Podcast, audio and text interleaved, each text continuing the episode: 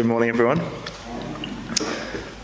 It's uh, really great to be with you. As uh, David said at the intro, I um, am based in Brentwood, uh, an elder there at the church, Emmanuel Church Brentwood, one of your partner churches in this area. So it's great to be able to come and, and help out here uh, and to speak to you from uh, God's Word in Genesis chapter 48, a really amazing passage, actually, as we're going to see together.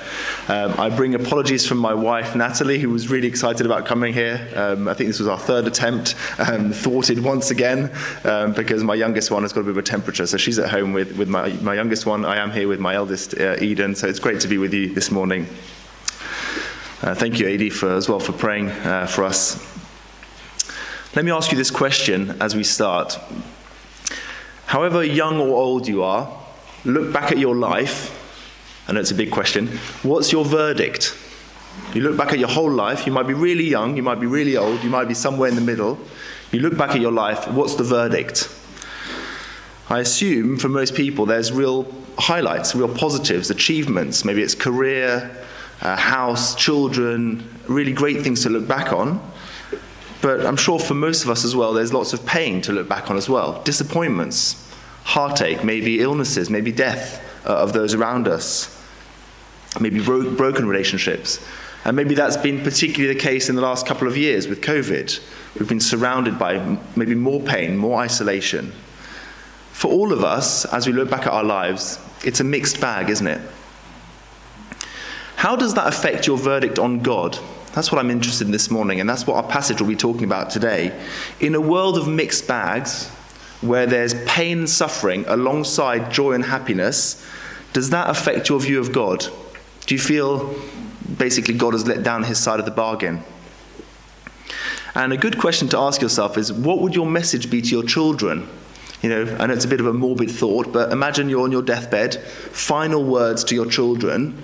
What would those words be? Is it worth bothering with this God of the Bible? Or should they really back another horse? What's your verdict on your life? What's your verdict on God? Well, that's the question we're going to be looking at this week as we're in Genesis 48, uh, because we're with Jacob on his deathbed, and he's got final words for his children and his children's children. Now, uh, we're in Genesis. If I said Genesis, I don't know what stories would pop into your head. Is it Adam and Eve? Is it Noah, Tower of Babel, Noah? What else we got? We got uh, Abraham, all the favorites. I doubt any of you would say, "Oh, I love those uh, that story right at the end, uh, Jacob on his deathbed, chapters 48, 49, and 50." It's often neglected, isn't it? Um, and that's where we're going to be today. It's within the broad uh, section of chapters 37 to 50, uh, which is what became of Jacob's family. That's what, we get, what, we, what we're told in Genesis 37, verse 2. And in a minute, I'm going to read uh, Genesis 48. It's within that, that story of what becomes of Jacob's family. It's often known by people as Joseph's story. Now, it is a lot about Joseph. He is kind of a, a star player in the story. But it's actually what becomes of Jacob and all his sons.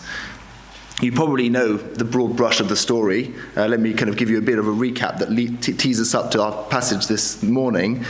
Joseph is the favorite son, he's the one with the fancy coat. Uh, his brothers hate him. Uh, they basically sell him off into slavery, they want him dead. Um, quite a few years later, and uh, a few deciphered dreams later, he becomes prime minister of Egypt and he actually manages with uh, God's revelation to save Egypt from starvation and saves uh, that whole region uh, can come to Egypt for food, and that's what leads his brothers to return to Egypt. And again, some toing and froing backwards and forth, and then finally they are reconciled with Joseph, and the whole family is brought to Egypt, um, and the whole family is saved. But that's not where the story finishes. If it did, Genesis would end at chapter 47, but you still have 47, 48, 49, and 50. And today we're going to be looking at chapter 48. We're going to see Jacob on his deathbed with Joseph, his son, and with Joseph's two sons. And it's always interesting, isn't it, to listen to people's last words. They usually tell us something about what really matters to them, what's really important. So please open your Bibles to Genesis 48. I think it's on page 41 of the Black Church Bibles you've got in front of you. And I'll read Genesis 48. After this, Joseph was told, Behold, your father is ill. So he took with him his two sons, Manasseh and Ephraim, and it was told to Jacob, Your son Joseph has come to you. Then Israel summoned his strength and sat up in bed.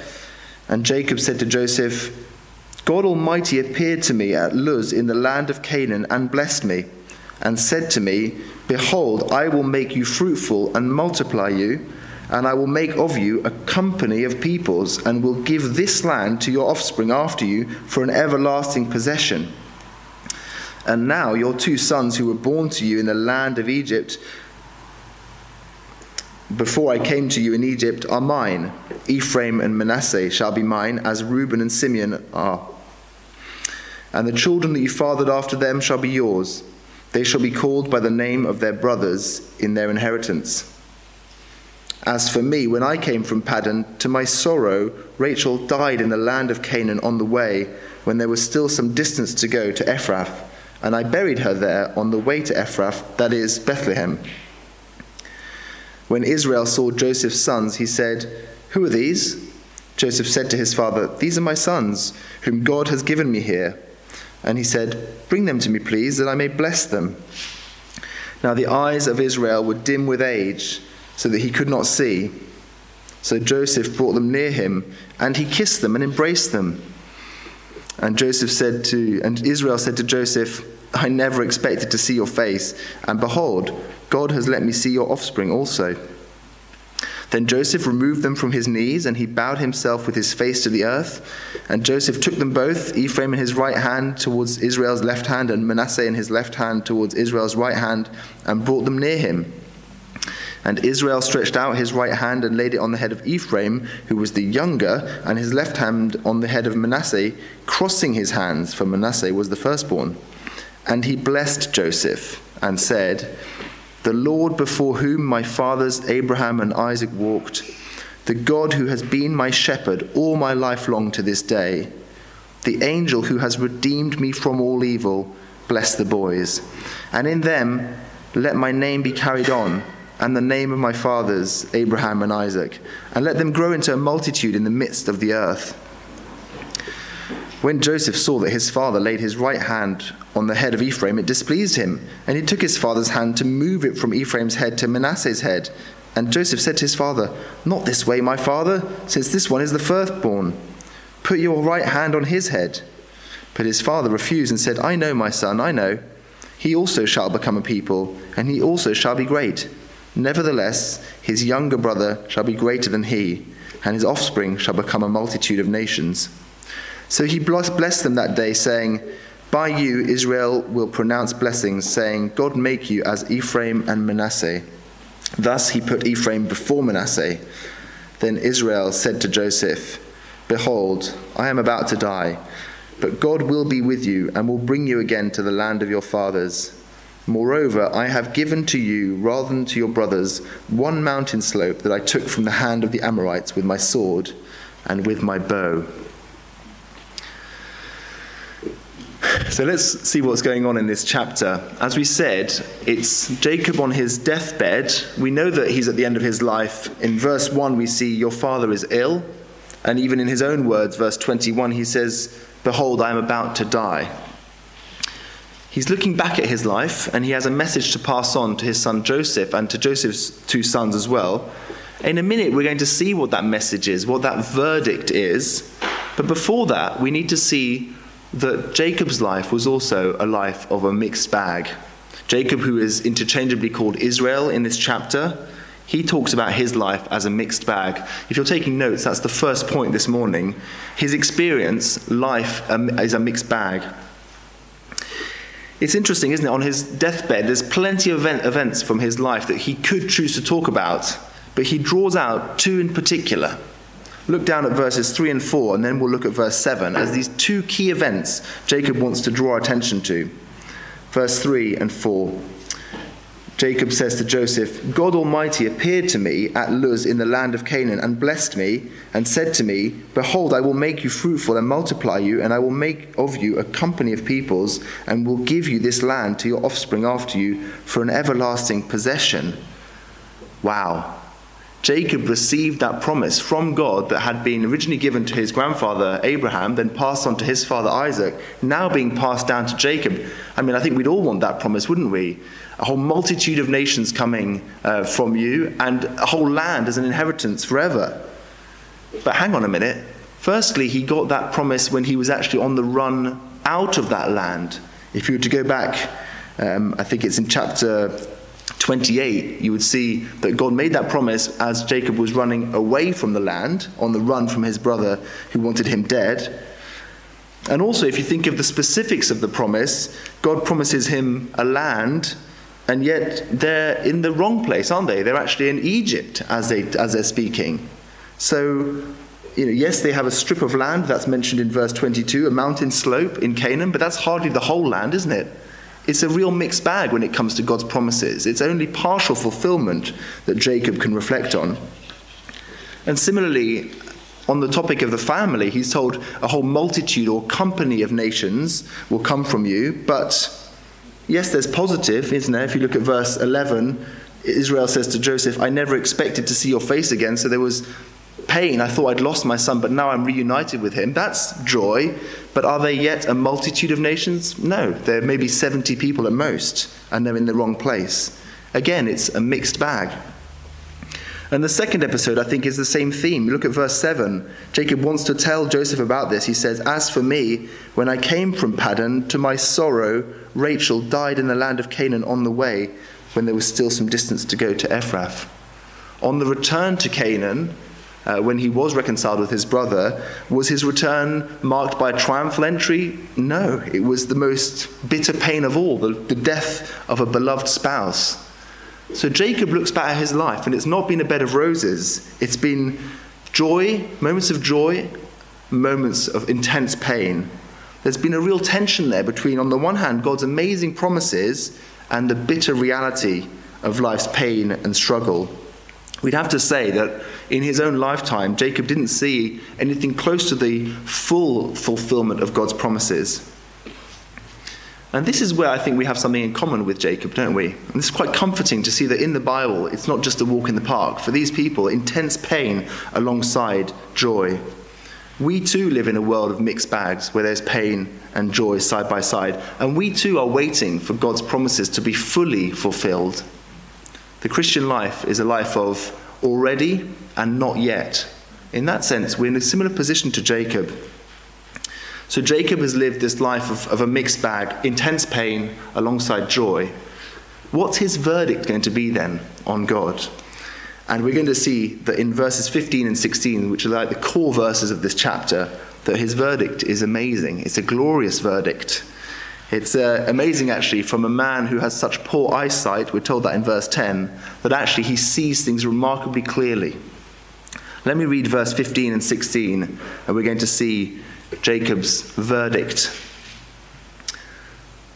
He blessed Joseph and said, The God before whom my fathers Abraham and Isaac walked, the God who has been my shepherd all my life long to this day, the angel who has redeemed me from all evil, bless the boys. And in them let my name be carried on, and the name of my fathers Abraham and Isaac, and let them grow into a multitude in the midst of the earth. The verdict that Jacob reaches, and he wants us to reach as well today, is that God is the faithful shepherd who redeems from all evil. Let me just unpack that for us. That's in verses 15 and 16, but I want to just unpack that. Firstly, Jacob wants to tell us that God is faithful. Well, how does he teach us that? Well, look at verse 15. He says, The God before whom my fathers, Abraham and Isaac, walked. So it's generational. He can look back at two generations before him and see God faithfully walking, and these two, his, his grandfather and his father, faithfully walking with a faithful God. And also, he can say, uh, He has been my shepherd all my life long to this day. Every day of my life, God has been faithful to me. It's been said that this is describing God as reliable. And maybe on this point, actually, older Christians are better placed to reflect on this. You know, maybe after today, talk to someone here or call someone up who's been a Christian for a few decades and ask them, Has God been reliable with you? How has he been reliable? How has he been a faithful God? Jacob can look back at his whole life and his father's life and his grandfather's life and see that God has been faithful. Secondly, God has been a faithful shepherd. Now, shepherd is a term that is used often in the Bible to describe God, isn't it? But this, as far as I can tell, is the first time it comes up. Uh, in the book of Genesis, this book of beginnings, this foundational book, Jacob looks at God, his God, and says, You are my shepherd. And it takes one to know one. You know, Jacob had flocks. Um, we know that he himself was a shepherd, so he knows exactly what a shepherd's job is. And he says, That's what God's been like with me. The shepherd looks after the sheep, protects them, feeds them, rescues them when they go astray. And did you see that he doesn't just say in verse 15, a shepherd, but my shepherd? So in the first point we said God has been reliable, we could also add he's been relational, my shepherd. And thirdly, he's my shepherd who redeems my life from all evil. Now, and you see that in verse 16, the angel who has redeemed me from all evil. And you might be asking, if you've kind of been looking closely, why does verse 16 start with the words the angel? Surely this is talking about God, isn't it? Did, did God run out of steam and have to rope in an angel to help him out? Is that what's going on here? No, that's not what's going on. And it's actually helpful if you were to look back at chapter 31. There we have uh, God appearing to, to Jacob, and in the dream, uh, the angel of God said to me, that's verse 11 in chapter 31, and then the words of the angel are, I am the God of Bethel. So, angel of God and God himself is used interchangeably or synonymously in certain parts of the Old Testament.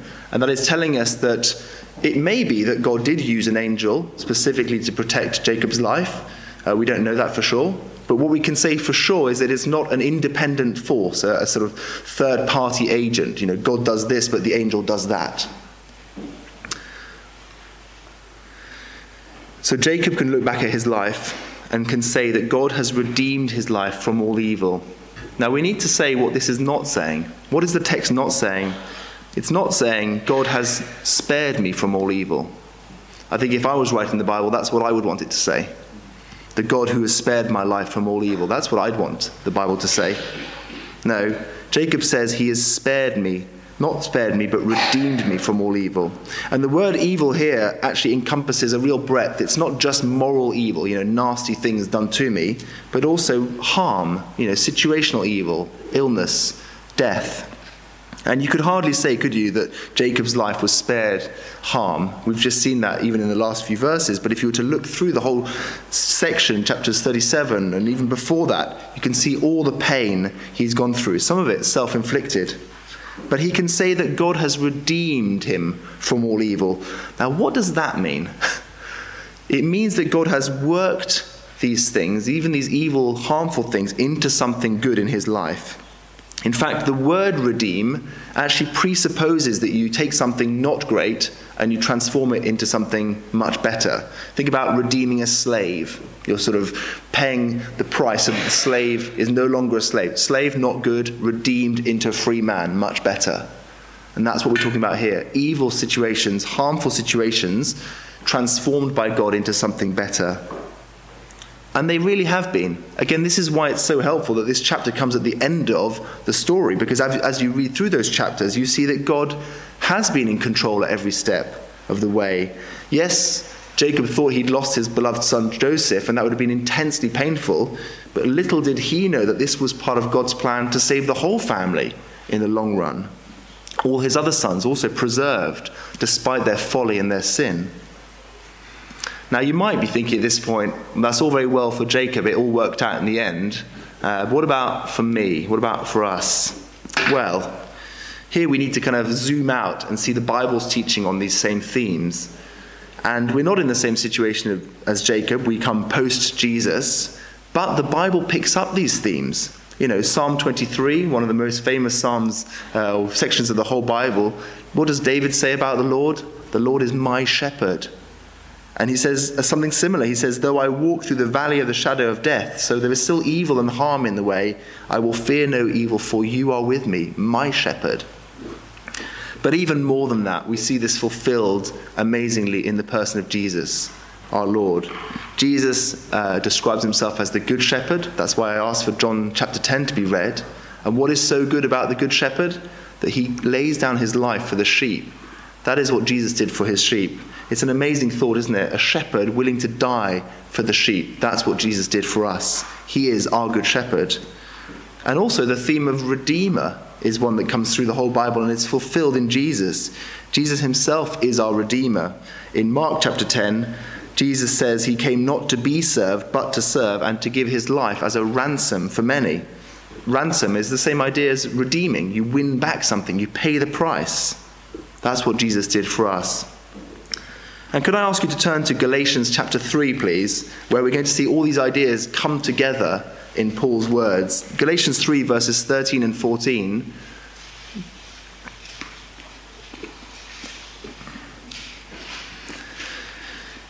As I read these two verses, listen out for the almost the sort of the echo of what Jacob said on his deathbed being reiterated and expanded for us today. Galatians 3:13 Christ redeemed us from the curse of the law by becoming a curse for us, for it is written, Cursed is everyone who is hanged on a tree, so that in Christ Jesus the blessings of Abraham might come to the Gentiles, so that we might receive the promised Spirit through faith. Isn't that amazing? That Paul can say that Jesus, He redeemed us, He won us back. He died on the tree, so we don't have to. He wins us back. And through that, what do we get? The blessings of Abraham. Well, that's what Jacob was on about. Jacob was talking about the blessings to his grandfather, passed on to his father, passed on to him. And it goes through the generations, through the centuries, passed on to us too, who trust in Jesus. Isn't that amazing that we can see ourselves, even in what Jacob is saying on his deathbed? We too receive these promises that were given to Abraham and passed on. We get them through Jesus. So, what are we saying? Well, we're not saying that God promises to spare you from all harm.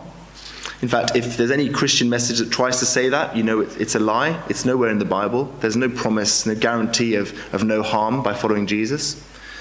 But you do get the guarantee of having a shepherd who will walk with you every day, every day of your life long to this day, as Jacob says. He promises to carry you through this whole life and into the next. That's really what Jesus is interested in. The ultimate good that Jesus wants for your life is to take you through and take you through to the next life to be with Him. That's the ultimate good. So, the overall message from God's word in Genesis 48 so far is take the shepherd's hand. Jacob can say, The Lord has been my shepherd every day. Do we have the same testimony? Do we have the same verdict about God? And if you're not a Christian here today, you would say that Jesus is not your king, your shepherd. Today is the day to turn back and accept the hand of the shepherd. He went before you, he died to win you a place in heaven, to give you a restored relationship with God. Are you accepting that hand from that shepherd? Take the shepherd's hand in life and in death. Now, there's loads more we could say from this chapter, so please go back to chapter 48. I, I want to make one final point. We're not going to spend any time talking about the, the hand switching uh, episode. Feel free to come to talk to me about that afterwards. What's going on with the hands? Uh, suffice to say that I think the main point of that is it's kind of about reversals or surprises. We want God to do things one way. Joseph wanted it to be done one way, but God has another idea. And we see that actually all the way through the Bible. We see that a lot in Genesis. God has his way of doing things, which is not always our way. But there is one final application I'd like to point to before we finish. And it's one that tells us how Jacob would want us to live and how God wants us to live. Did you see that verse 16 is actually directed at these two boys? Do you see that verse 16, the angel who has redeemed me from all evil, Bless the boys, and in them let my name be carried on, and the name of my fathers, Abraham and Isaac, and let them grow into a multitude in the midst of the earth. What is that all about? Let my name be carried on. Is this Jacob just having a bit of an ego trip? You know, I want to make sure that even when I'm gone, I want the name to be big. Well, it's actually helpful to think about who these two boys were. So we know that Joseph is Jacob's son. He is probably the second most powerful person in Egypt. He's had these two sons, Ephraim and Manasseh. As far as we can tell, they're probably 16, 17, or 18 years old at this point. Just think about them sons of the prime minister. All the wealth that imaginable is at their disposal. All, all the best opportunities, the best schools, the best friends, everything. And then when they turn 17, 18, they hear about their grandfather coming back over from this place, this random place, Canaan, the nomads traveling back, complete weirdos, why would they want to associate themselves with these guys? I mean, they've got everything the land has to offer.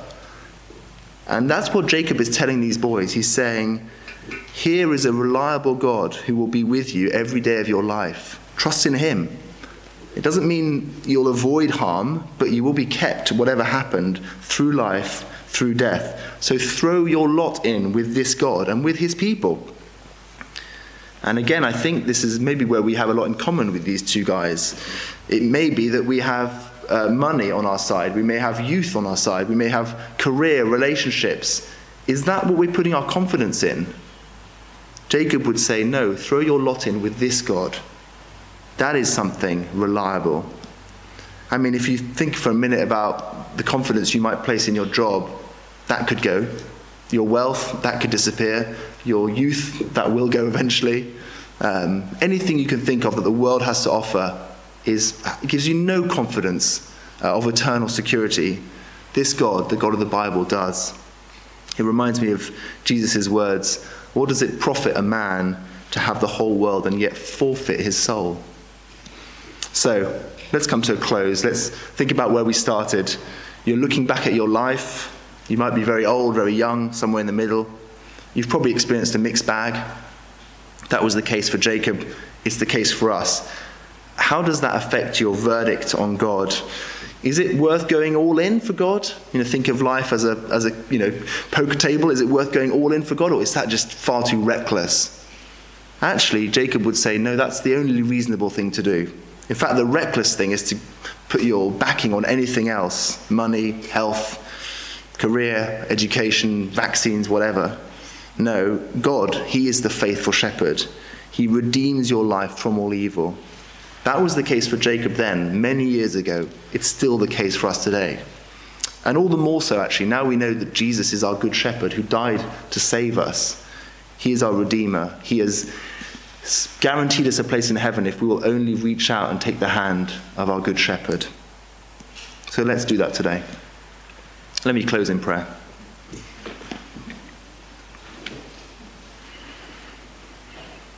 Heavenly Father, thank you for your word. Thank you for these words recorded from Jacob on his deathbed and how they teach us such wonderful things about who you are as our God and our King.